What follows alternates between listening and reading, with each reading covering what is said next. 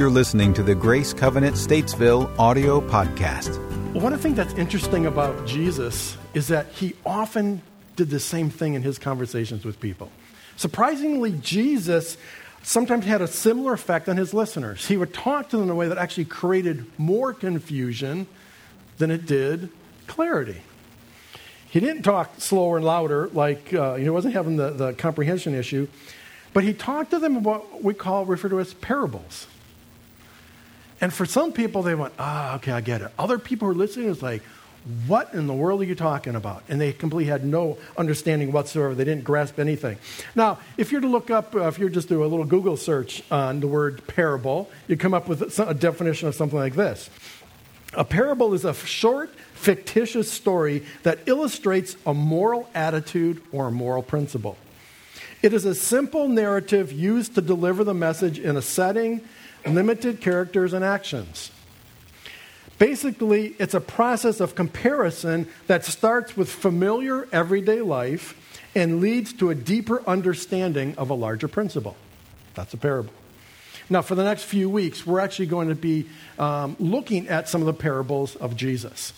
Now, what's interesting, is you look in Mark chapter 1, Jesus tells his disciples, um, and, and um, I forget which verse it actually is. Uh, I think it's verse 38. He says, Let's go to the nearby villages so I can preach there also. And he says this This is why I have come. So he traveled throughout Galilee, preaching in their synagogues and driving out sermons. So, this idea of teaching and preaching was central to the ministry of Jesus as he saw it. He saw that his purpose and part of his mission wasn't just the cross, but there's the preaching and the teaching leading up to it that was vital if, if his mission, if his ministry was to have any effect. So, for someone then whose primary purpose was teaching and preaching, you would think that clarity would be of utmost importance. You know, you take a complex, you know, concept or topic and then kind of break it down into bite-sized pieces. Um, you know, something they could digest and understand, that they would bring clarity to it um, but Jesus doesn't do that. Quite often, in fact, it, it appears that Jesus goes in the opposite direction. And he intentionally tries to make things more complicated. Now, get this in Matthew chapter 13, he and the disciples are having a conversation. And so the disciples came to him and asked, Why do you speak to the people in parables? He replied, Because the knowledge of the secrets of the kingdom of heaven have been given to you, but not to them. Whoever has will be given more, and they will have an abundance. Whoever does not have, even what they have will be taken from them. This is why I speak to them in parables. Though seeing, they do not see. Though hearing, they do not hear or understand. Now, that little bit about seeing and hearing is actually a quote from the book of Isaiah. So, Jesus was reaching back into some of the prophetic words about his ministry to make a, a connection here.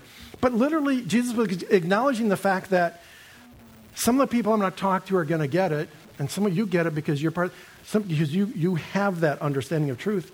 For some of the people, it won't. It's actually going to make things worse. In, in Mark chapter 4, we read that with many similar parables, Jesus spoke the word to them as much as they could understand. He did not say anything to them without using a parable. But when he was alone with his disciples, he explained everything. I just think that's really interesting that here is that teaching was such a prominent part of his life and ministry, but yet he wasn't concerned about everyone getting the idea of what he was trying to say. Um, that was meant for um, a group. Now, parables, by and large, a couple things to, to notice about them. The, the most parables were intended to convey a truth about the kingdom of God. Many of the parables start with the kingdom of God is like and he creates this, this scenario or this, this real life uh, setting in which they can understand or grasp the concept. Um, and the reason why he had to talk in parables is because this whole idea of the kingdom of God was unknown to them at the time. What is, what is, what is that? They're, you got to remember that in that day, you know, they, they understood God and they followed, they worshiped Jehovah as part of the Jewish people.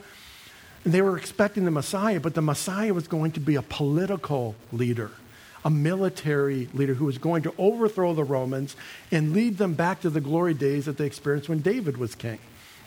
That's what the expectation. That for them was heaven on earth.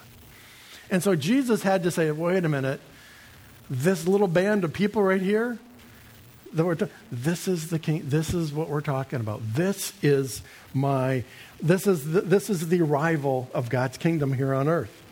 Um, so that's why I said the kingdom of God is like yeast. You can't see it. It may not look like it's, but it affects everything it touches and comes in contact with. So this idea of the kingdom of God was prominent in Jesus' talk in parables. He also, this, he also had to convey this idea that in the kingdom of God, there's this upside down view of life. The greatest were the least, and the least were the greatest, and such contrary to the cultural dynamics of the time. They were so interested in titles and position, and, and for Jesus to say, wait a minute, we're not going to do that because the kingdom of God, I'm trying to help you understand that this is not how we do things anymore. The kingdom of God is like this. And so we introduce new thoughts and ideas, and the poor are more valuable sometimes than the rich, and those of low status have more effect than those of high status, and wanted to convey an idea that was so contrary. But also this idea that the kingdom of God required an action on our part. A number of the parables dealt with this idea of um, there's, there's action required. You know, there's the parable of the talents. Some of you may be familiar with that, where you need to do something with God has given you. There's action required. And again, that's part of the kingdom of God. Um, still, in the midst of it, why confuse people with parables? Why not make it clear to them? And here's where I've landed. And again, I can't say this is, this is it. I, I it works for me. Um, but, I, but this is largely my opinion. Jesus spoke in parables not in order to be clear, but to test his listeners. Do you really get it? Tell me what you just what, what did you just hear? And if they could feed back to him what was going on, it's like, you got it. You understand and he was able then to, for them to grasp it. And so that was his purpose, was to create this idea of thinking. And for those who were open to his words, those who were open to receiving and wanting to understand, the parables gave them something to contemplate. You know, as they're walking back home, eating dinner or doing the chores, whatever, they're reflecting and thinking about it's like, oh, I get it now they had they, the, the parables revealed greater insight into the kingdom of God. For those who were opposed to him, you know, some of the religious leaders, those who, who didn't who had this animosity towards him from the very beginning, for those people, the parables created mystery. And really what it did is allowed Jesus to not get bogged down in premature controversy. You know, because you got to realize his message of the kingdom threatened the very existence of the culture and of the religious hierarchy. And so for him to come out up day one and say, all right, we're going to blow this all up and start all over, that would not have gone over well. He probably would have found himself on a cross at the end of the week. He needed to get at least three years out of this. And so the parables allowed him to have the conversations in public, but in a way that didn't force the issue prematurely. So the parables are not just stories, but they're riddles to be unlocked and word pictures to help us gain understanding of the principles of God's kingdom. Now, interestingly enough, the parables are found, they're found throughout the Bible, but the parables of Jesus are found in Matthew, Mark, and Luke. None are in John. None in the book of John. Now, there's approximately 30 unique parables in those three gospels. Um, I say approximately um, because some of the parables are clearly identified. The kingdom of God is like. And we know that that's a, that he's, he's put a parable. Some of them aren't set up that way. So is that a, is he actually is that a parable? Is he actually telling a true story? You know what what's going on here? And so there's there's there's not consensus. If you look up at the parables of Jesus, you know if you did a Google search for that, and you're going to find some people say, well, there's 25 parables. Some people might say, I think the one had like like 38 different parables of Jesus. And so, um, again, you're, you're, there's going to, the, the number is going to vary. But today we're actually going to, uh, uh, our starting point, we're going to look at a couple parables. Um, there's two very short ones in Matthew chapter 13, verses 44 to 46. So if you want to follow along in, in your Bible or on your uh, device, or you can follow along on the screen here as well. So the kingdom of heaven is like treasure hidden in a field. When a man found it, he hid it again, and then in his joy went and sold all he had and bought that field. Okay, that's the one parable. The second one then is, comes up here. Again, the kingdom of heaven is like a merchant looking for fine pearls.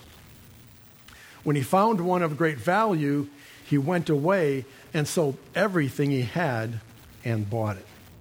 Let's pray.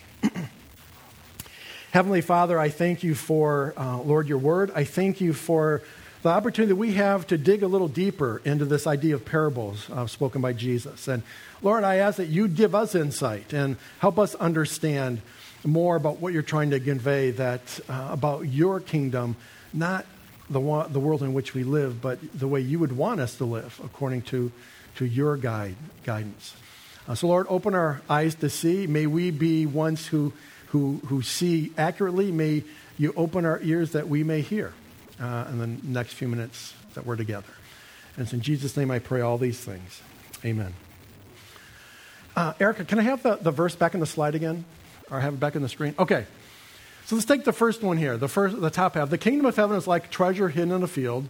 When the man found it, he hid it again, and then on his way went, and then in his joy went and sold all he had and bought that field. So we have three elements here. We have a field, we have a treasure, we have a man. Who's, who's who? If, if we're making this application, if we're trying to write, what is he trying to convey? Who's the man?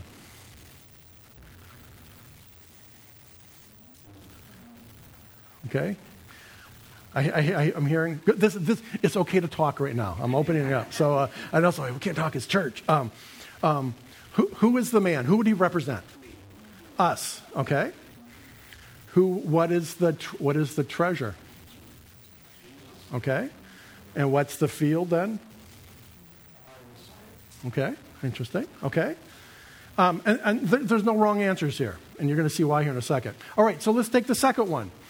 Again, the kingdom of heaven is like a merchant looking for fine pearls. Who's the merchant? Okay.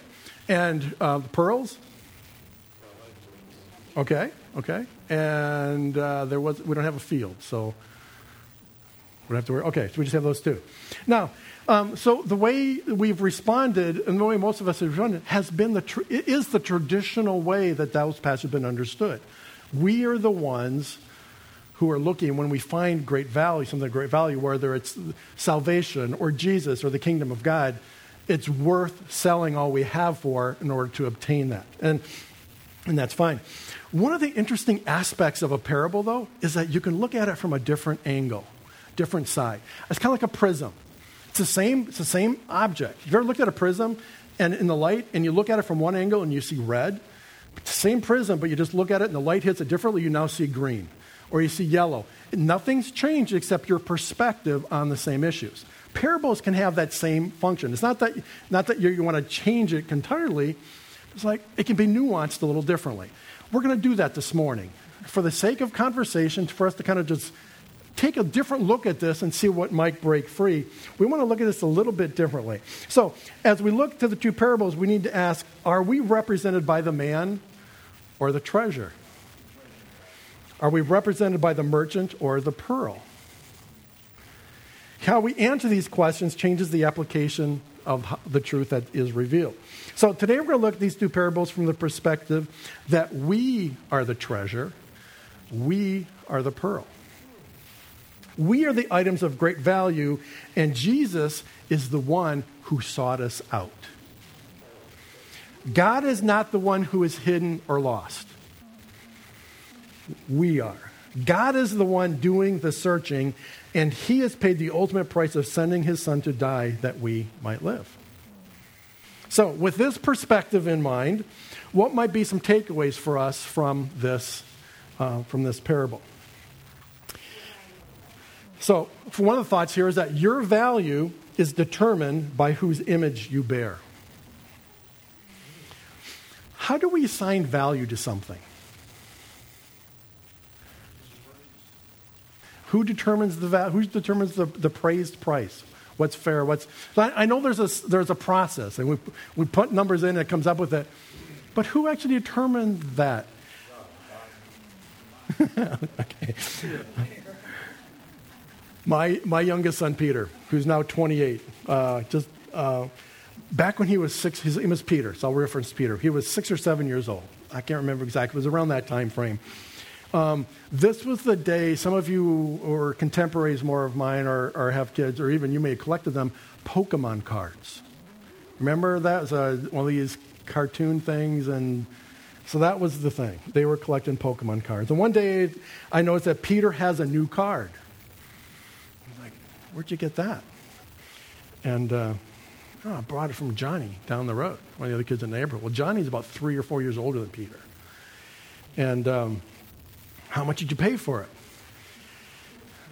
I don't know. I just gave him all the money I had. and I knew that Peter just had a birthday, and his grandparents had sent him money. So all these little bells and sirens start going off in my head. Um, so let's go visit Johnny. And uh, we, were able to, we were, we went down and had the conversation. It was funny because Johnny's like, I knew this wasn't going to work. just uh, Peter had given like $45 um, for a card that probably cost 25 cents. And uh, he was, it was, anyways, it was, we laugh about it now, but Peter had no concept at that time, at that age, for the value of money. Just, he had no, he had no way to balance what's the true value of this. So even though he didn't have a, a, true sense of concept of the value of money, his situation helps us answer the question, what makes something valuable? And the answer is simply this something is valuable if someone thinks it is. Something is valuable if someone thinks it is. In the two parables we read a few minutes ago, Jesus is telling us that we are valuable to God. The problem is that when it comes to assessing our own value, we tend to do the opposite of my son Peter. We tend to underestimate our value to God. We look at our circumstances and our shortcomings and our faults and all the things that are that just don't work in our life and we notice everything wrong about ourselves and we think that God must look at us that way too. And these two parables are almost shouting at us. Don't allow the people around you, the circumstances you've experienced, or the world you live in to determine your value. God declares that you are his treasure. In fact, this takes me to point number two. In fact, you are so valuable to God that he paid the ultimate price for you.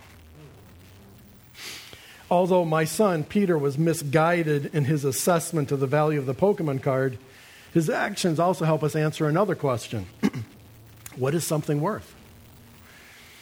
It's worth whatever someone is willing to pay for it.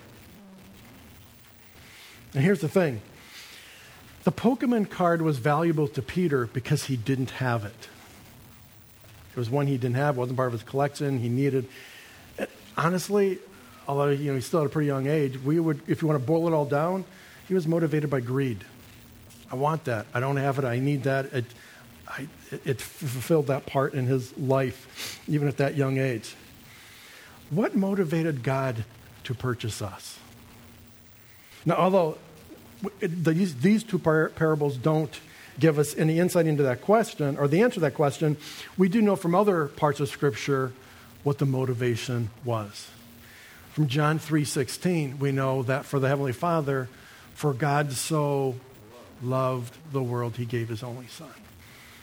Love is what motivated him. And then Jesus is talking again with his disciples in John chapter 15. He's talking with his disciples, um, and he's talking about himself.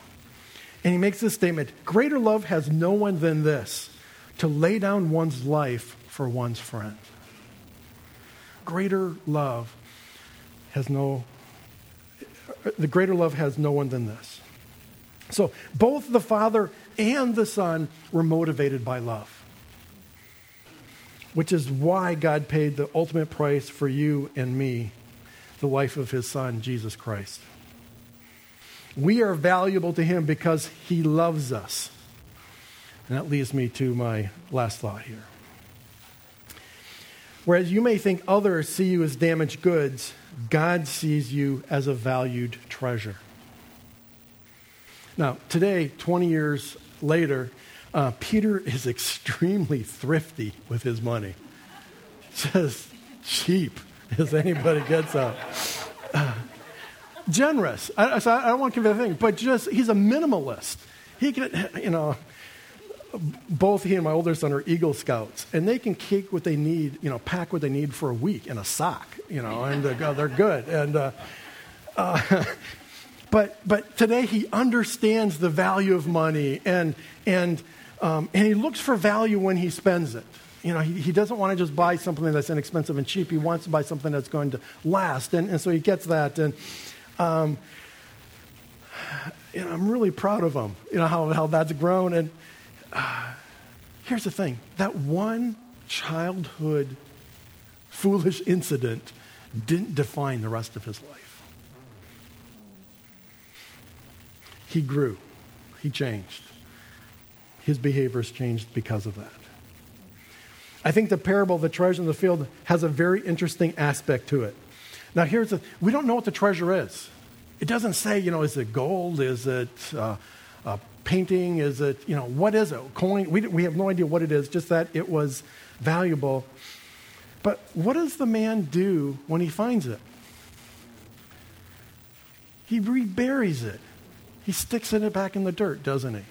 Until he can actually go and purchase the property. Here's the thing that, that strikes me the surroundings of the treasure had absolutely no effect on its value.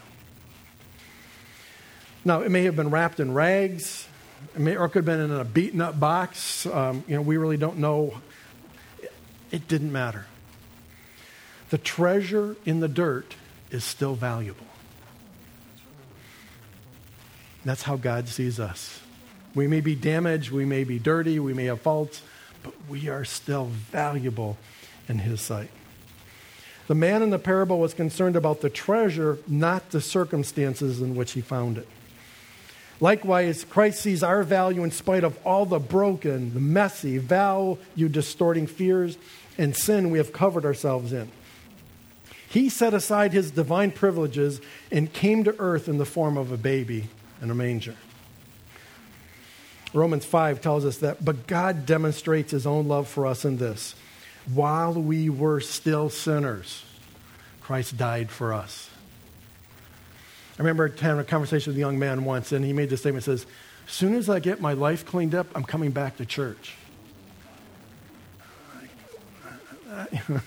I, I honestly, I didn't know what to say. It caught me off guard, and I didn't. I wish now, in hindsight, haven't had a chance to think about that. One is just to say, dude, we're all messed up. Don't wait. you know, you know. But I also was saddened by that's how he viewed the church he viewed the church as people who have everything right together and everything was was and I was like, no. Some of us may fake it really well, but none of us, none of us have it figured out. None of us have it all together. We all sin and fall short of the glory of God. And while we were still sinners, Jesus died for us. He didn't wait for us to get all cleaned up and say, okay, now, now you're worthy of my death. Our value was in who we were in the moment He found us, not in what we might do with ourselves. On the cross, Jesus was the man and the merchant who sold everything he had to pay for the treasure that had been hidden in the pearl of great price to him. In Christ, you were bought with a price. So now live as one truly valued by God. Let's pray. Heavenly Father, I thank you for your word. And I thank you that Jesus liked to talk to us in parables, um, very creative ways to communicate a message. And Lord, as we've taken a little different approach to this, this parable than we might traditionally look at it, it helps us understand your love for us. That you, you, you see us as being valuable Lord, I know each of us, the first thing we see when we look in the mirror are the things where we fall short, or the things that come to mind, the mistakes we've made that week or even that morning, ways we've fallen short in the way we've treated, we've treated our spouse, our kids, our, our friends, loved ones, thoughts that go through our mind during the day, things we say, things we don't say. All those immediately come to mind when we think about our relationship with you. The enemy brings those things up so fast. And we're, we're so easily recognizable. But what these parables have told us that in spite of that, even though we might be in the dirt, you still see us as being valuable. So valuable that Jesus would come and die for us. So, Lord, may that become our identity. May that become how we see ourselves, not because of what we've attained, not because of anything we've achieved, but simply because we've been bought by the blood of Jesus. You have paid for us once and for all. Nothing more is needed. May we accept and receive that grace today. Father, if there's anyone here who is struggling with that, I pray that they would once and for all settle that in their mind and heart. That the enemy would no longer be able to cause them to fear where they might stand with you. That, yes, we may, will we'll continue to make mistakes. So come to that place of, of surrender. doesn't fix the issue once and for all. We'll continue to make mistakes, but we never again have to doubt whether or not we belong to you. We're yours and you will continue to work in us your purposes, shaping us into the image of your Son, Jesus Christ. So, Father, we're here. Lord, you see every one of us for who we truly are. There's no facades, there's nothing that can dissuade you, Lord God. You see us. You see us. You see us. You see us. God, take us, this, this, this motley crew, uh, and use us for your purposes may we be so convinced of your love and mercy that, that we live our lives in a way that are contagious to other people. In our conversations, in our relationships, that, that we would be a light for you to others. And uh, so, Father, we continue to put our lives in your hands and trust in you for all these things.